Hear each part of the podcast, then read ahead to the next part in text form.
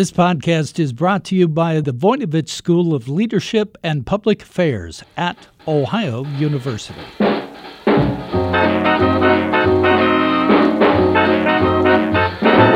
Hello, everyone, and welcome to Jazzed About Work, where we talk about everything that might have an impact on your career. I'm your host, Bev Jones. I wrote the recent book, Find Your Happy at Work, and I've always been interested in how to create meaningful careers. Our guest today, Jeff Dabelko, has built a career that seems to be intensely meaningful. Jeff is a professor at Ohio University's Voinovich School of Leadership and Public Service, which, by the way, is the sponsor of this podcast. And Jeff has deep connections in the climate change community. Among them, he's associated with the Stockholm International Peace Research Institute and the Woodrow Wilson Center's Environmental Change and Security Program. Today, Jeff will bring us up to date about new trends in the way nations are addressing the climate change crisis. He'll discuss how challenges related to our aging populations are converging with threats from global warming. And we'll talk about career opportunities that might allow you to play a role in the complex effort to protect our environment.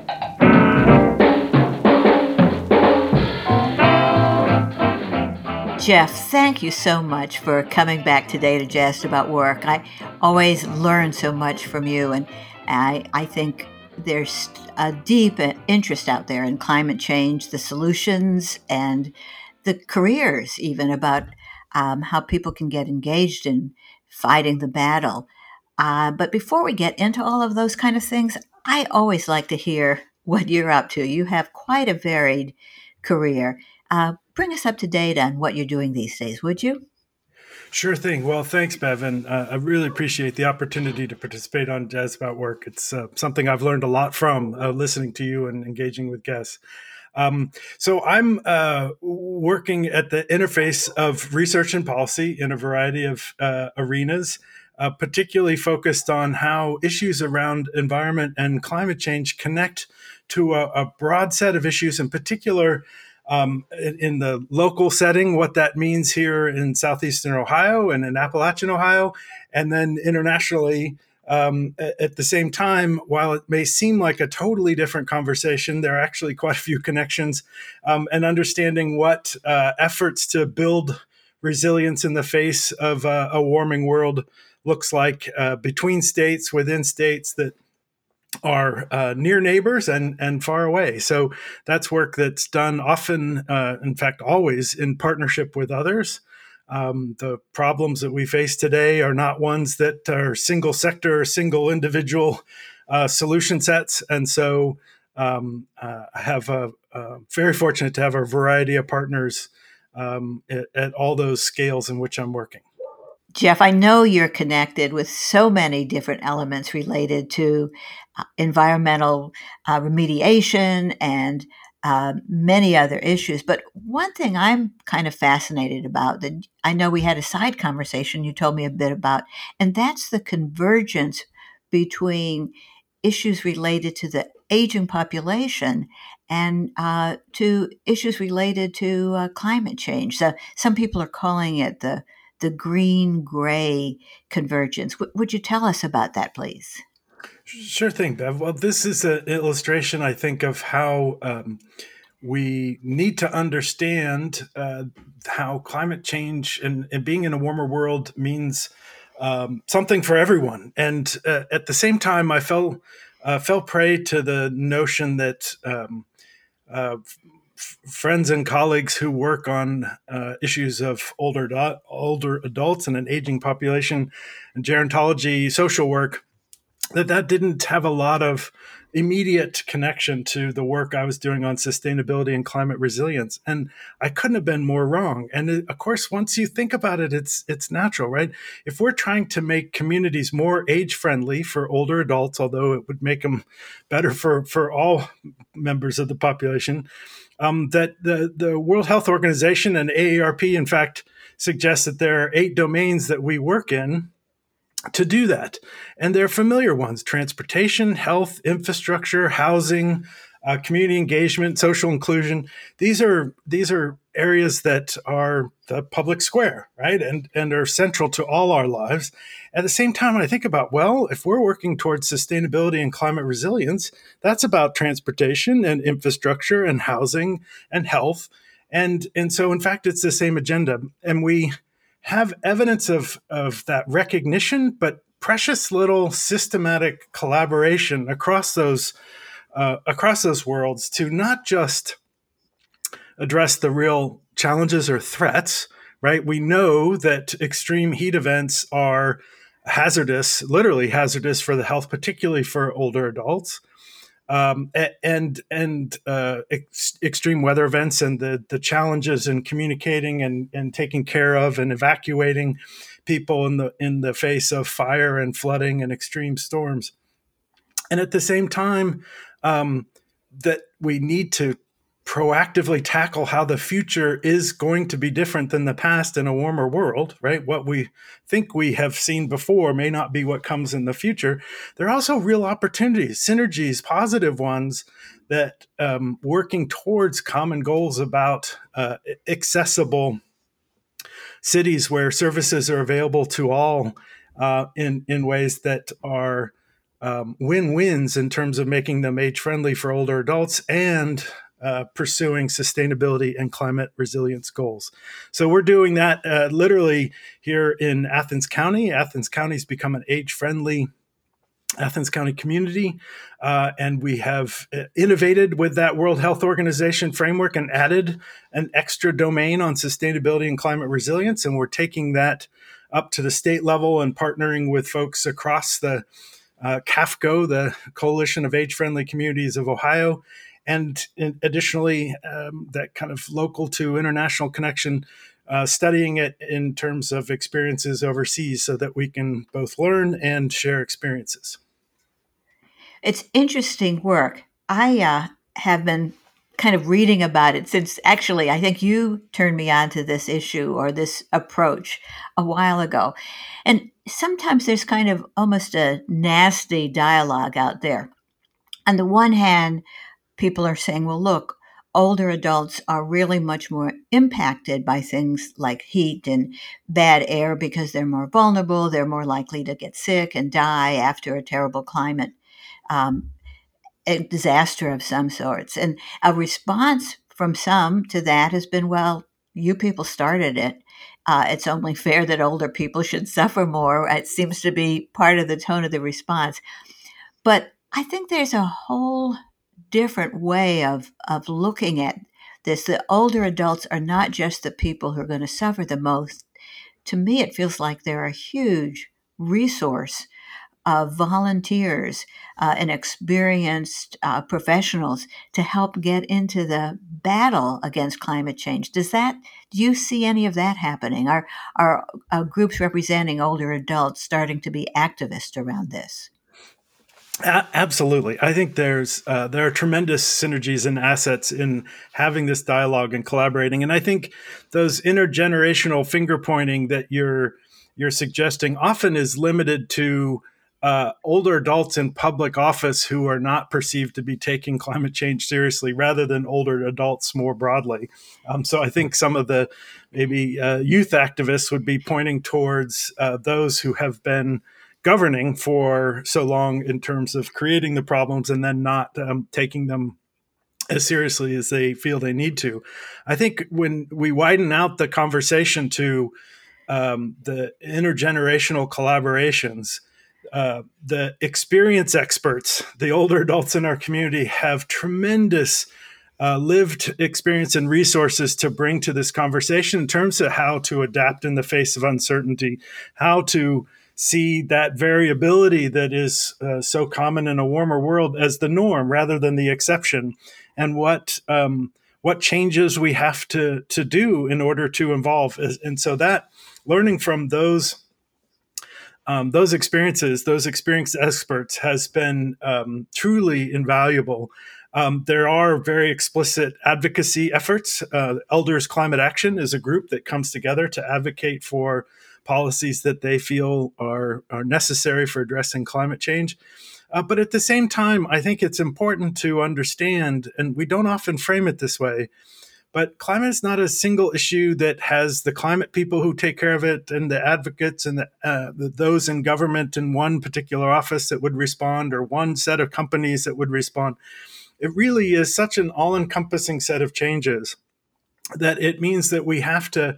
Uh, no matter where we sit, so to speak, uh, in in society, in our roles in the public or private sector, um, it has something to say about uh, where we're going and where we've been, and so, in that sense, getting out of our our notion that this is a single sector issue, it has implications for all of us in terms of where we live, how we live, how we move around, our our our uh, health, our wealth, and uh, the challenges that we face, but also the opportunities that come with making some of the uh, the green transitions that uh, many think, including myself, need to make in order to to uh, uh, adapt and become resilient in the face of these changes. And so, in that way, I really do see the intergenerational dialogue as an asset. And it, and it again, from a from a career perspective, what it really means is we have to talk to folks that we don't always uh, easily come in contact with. We have to seek out these other voices. We have to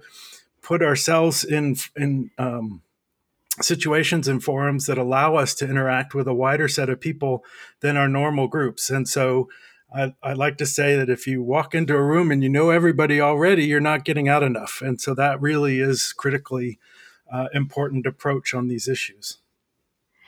I uh, couldn't agree with you more. I, I think everybody benefits if you can bring different groups of people together and, and they can actually talk about things. But in, in terms of older adults becoming activists, when that happens, I it, it appears to me that the older adults in some ways are fearless just because they're not they don't have as much to risk they've already um, many cases survived earlier policy battles and things like that so sometimes the older uh, members of an effort are willing to take the hit they're willing to um, speak up when it would be awkward or um, provide uh, the funding out of uh, their savings, things like that. So different uh, age groups, uh, different career um, paths allow a, a, mix of activities, and that creates a stronger effort.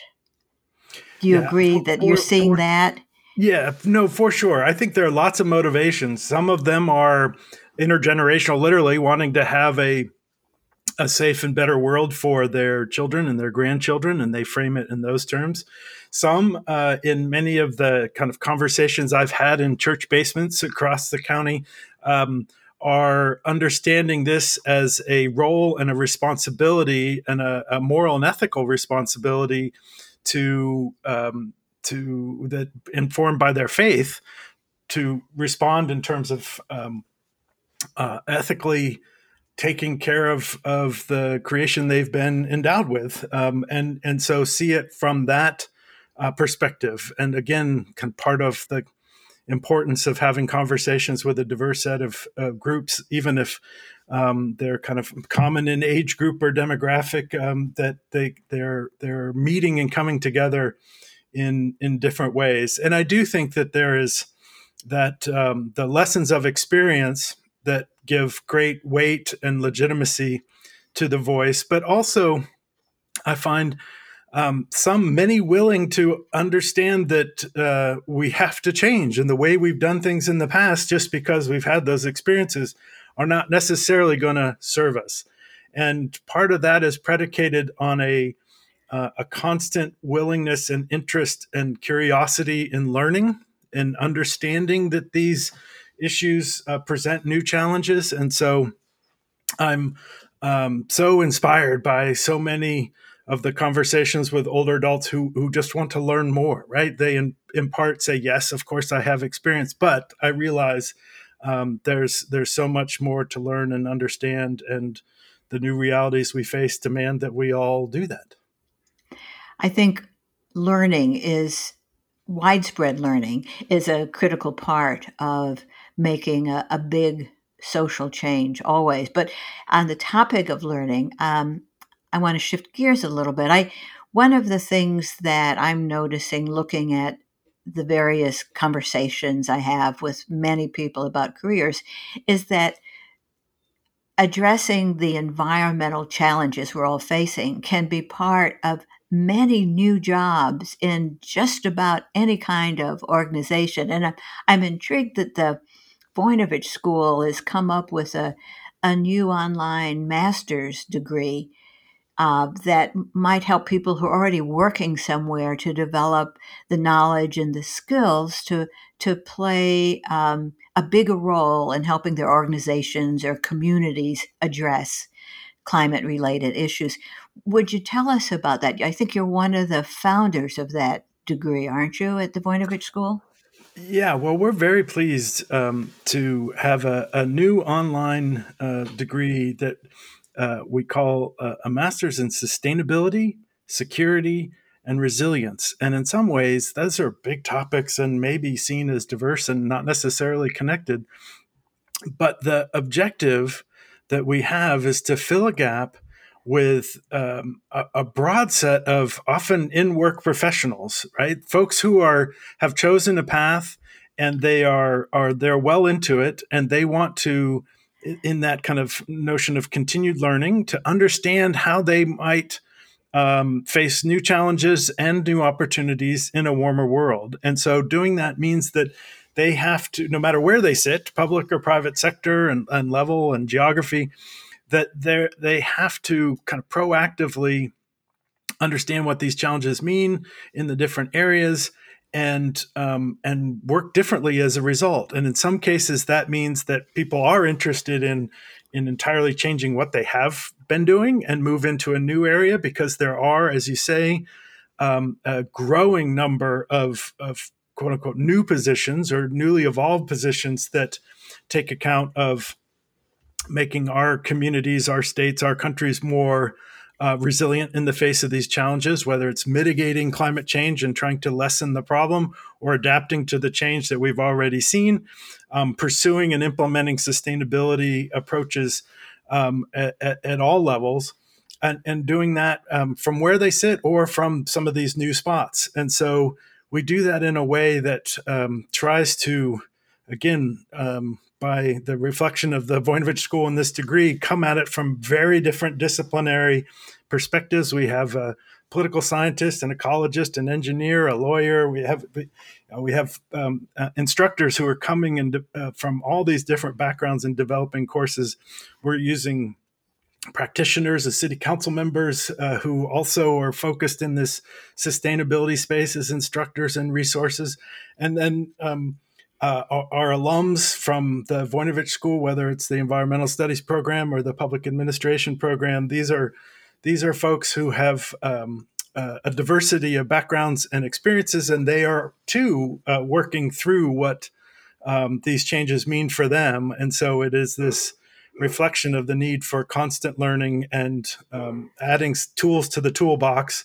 Uh, so it ranges from uh, entrepreneurship to developing adaptation plans to environmental leadership, which you know is really just about leadership with, uh, in this case, a uh, one adjective uh, in front of it, but really our our kind of core principles and how we build teams, work as teams, understand that no, uh, no office or no discipline has all the answers, and it's about that collaborative uh, response that is so critically important as we as we engage stakeholders from a wide variety of uh, perspectives. So I think a lot of people, perhaps who are in leadership or they're looking to be leaders in their organization, are looking around and thinking, is there anything I can do? Is there anything we can do better? How do we just get started? Uh, but then they're saying, I don't have time to get a master's degree in something like this. I, I just want to get an overview? Are there are there courses you can tap into to maybe learn how to frame the issues that that you're facing, that your organization is uh, facing, with without committing yourself to uh, another degree? Yes, no, absolutely, and that's critically important innovation that's that is more and more common and is present with with uh, what we have with this um, sustainability, security, and resilience focus, which is we have uh, it can be broken up into three separate certificates, which are just three courses apiece. And given that we have them uh, continually running through the year, so one can enter three times a year into the program and the course uh, carousel. Um, and that they are a single course at a time for seven weeks at a time. It literally um, then from a certificate perspective can be something that people do literally in half a year uh, and then those they are interested and continue to want to engage have the ability to add one two and then ultimately a third certificate add a capstone and then there's a master so we have that way for people to plug in how um, and when and on what topics. Uh, that flexibility that reflects again the priority on those who who literally do have day jobs, right, and um, and are looking to add these skills.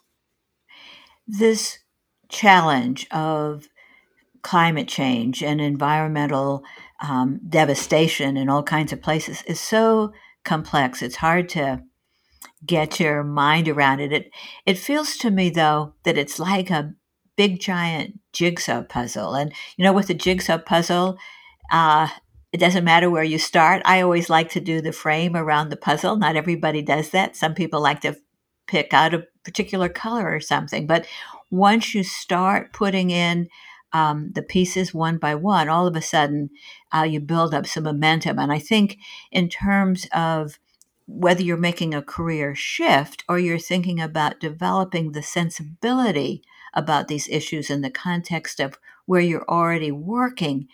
Um, the, the trick sometimes is um, just to pick up uh, a couple of those pieces and, and, and start working. This doesn't matter where you begin. Would, would you kind of agree that it's like that? You can start anywhere and pretty soon you'll find your path? And not just uh your master's program, but just in general, becoming more familiar with the challenges. Yeah, no, absolutely. And I think that is a key to just even kind of coming into this topic because I think one of the challenges we have is it is often framed as such a massive problem that has so much complexity, um, that is so big, so overwhelming that it is, in fact, disempowering and discouraging. And there's, um, great damage done if it is kind of uh, all gloom and doom and catastrophism and it's so big that we're we're all doomed um, that that's actually quite counterproductive to the goal of of redressing the challenges and, and making ourselves more resilient. And so, in that way, a um, no scientist or um, participant in this discussion has the whole picture, not even close. And so, I've had the great privilege of of working on the Intergovernmental Panel on Climate Change and the current U.S. National Climate Assessment and the value of that is that they are lots of people brought together because they have different expertise and it's that combination and so working with others um, in is is critical and then the other as I, I mentioned with the with the approach of bringing together older adults and climate resilience there's so many of the kind of very familiar priorities really uh, for us in our day-to-day lives where the there is both uh, threat and opportunity uh, transportation, how we move around, where we live, how we live, um, uh, our, our questions around uh, health and ensuring health, our community engagement and communication. These are all areas that we we engage with and work on every day. And so it's not um, that it's tackling an entirely new topic, uh, but it's understanding that we have to understand that things may be different in the future, and so we need to, in some ways, not just rest on our assumptions of um, uh, what's happened in the past is necessarily in the future. And that whether that is in our backyard, our neighborhoods, our communities, or lobbying at a state or a national level, engaging uh, overseas in the in, in the, the kind of the international dialogue, these are all things that are, are accessible and um, have points of entry that don't require us to try to wrap our heads around the entire uh, issue. It's it's a wealth of opportunities and if we get over being intimidated we all can find a way in. Now when i was um, studying up on your updated bio before today because i of course i've been following you and we've been knowing each other for a long time but when i was looking through all of your many achievements, I've noticed uh, that you've written a lot about something that does not seem like it's accessible to just about anybody, and that is environmental peacekeeping or peacemaking. What is that, and and what is involved, and how can we have more of it? It sounds like a good thing. Well, um, yeah. So uh, when I got into this uh, set of issues, like I said, it came at it from a political science and international relations perspective back in the back in the 90s and suddenly with the end of the cold war there was space for discussing what is what is it going to look like in an international security context. And then issues that that um, were newly looked at were kind of scarce resources and our competition around them and whether there was going to necessarily be even conflict around them. And in some instances, we see that it's a really complex dynamic relationship, but it didn't really give us an action agenda. It told us what to look out for and worry about from a threat perspective, but it didn't ask the other opposite question. And so a number of us tried to turn that logic of our shared interdependence on a water resource or air resource or forests or fisheries and understand that not as something that necessarily in a deterministic fashion brings us into conflict but actually can be an avenue for dialogue for trust building for confidence building and ultimately hopefully for peace building. And so since so 20 years ago now when um, uh, a couple of us published a book called Environmental Peacemaking. Uh, we have been proactively uh, engaged with a broad international community um, here in the U.S. and and and overseas in trying to find ways that the logic of interdependence um, brings us together. So, for example, even in in highly conflictual settings, say in the Middle East, for example, you have really dynamic programs that are bringing together communities uh, for at, at, the youth level, at the schools level, and doing basic water, sanitation, and hygiene programs on two sides of a community border. Um, and they do that because kids get sick on both sides of the border if the waste wa- water is not treated. And that logic of interdependence then does some ba- fairly basic public health interventions, but also is an avenue for discussion dialogue across those lines of conflict. And is it going to solve all the larger uh, Palestinian Israeli conflict issues? No. Is it going to provide an avenue to improve the lives in those communities and have ways that they can work together that had they not pursued that environmental peacemaking, peace building opportunity? Um, yeah, I think the answer is that there are um, are means to take advantage of that kind of fundamental interdependence that these resources ignore political boundaries um, and that we're mutually uh, interdependent on them. And that gives us some avenues. It's obviously very context and place specific and issue specific, um, but it's one that um, I'm very proud that we've played a small part in uh, inserting some of those ideas into activities at the United Nations and different national national government efforts, as well as some very very local uh, efforts uh, around the world. And it continues to grow with a professional association and a new journal and such. And so we'll have opportunities for continued learning and and uh, in part try to get over the the question we always get what works and what's the perfect way to do it? And we say you have to experiment and try and then we'll we'll have a better understanding. And so we're pushing that uh, pushing that it, well it's a it's a fascinating approach and it illustrates that no matter where you are what issues you're facing it is related that issue whatever it is is related to the environment and the need to address climate issues. Well gosh uh, time has gone fast. We're getting close to running out of it. But before we leave, Jeff, I, I want to um, refocus on um, learning again and on um, our listeners out there who might be thinking, gosh, um, either I'm young in my career and I want to prepare for a career related to uh, the environment, or I'm in the middle of my career and I wonder if I could shift either to a different role in the organization where I am or maybe an entirely um, reimagined career. So, if people are thinking about getting ready to to get an interesting job down the road, do you have any suggestions other than uh, your online master's programs? I know for many people that's a good starting point. But aside from that, how how does somebody um, start to prepare for a, a career which will give them an opportunity to mm-hmm. address climate and environmental issues? Sure. Well, I, I would have a couple words of advice. One, um, somehow overcome the tyranny of the inbox, whether that's your email inbox, whether that's inbox on your desk with the, the kind of assignments at work. Um, eh, eh, we need to overcome um, the immediate crowding out the important. And so setting aside time to learn outside the specific focus and tasks that you need to do um, and overcome that tyranny of the inbox uh, really practice proactively developing peripheral vision. So you need to be focused on what's in front of you, but there's so many things that are um, even by saying they're in the periphery, that kind of suggests that they're less important. They're hugely important, and things.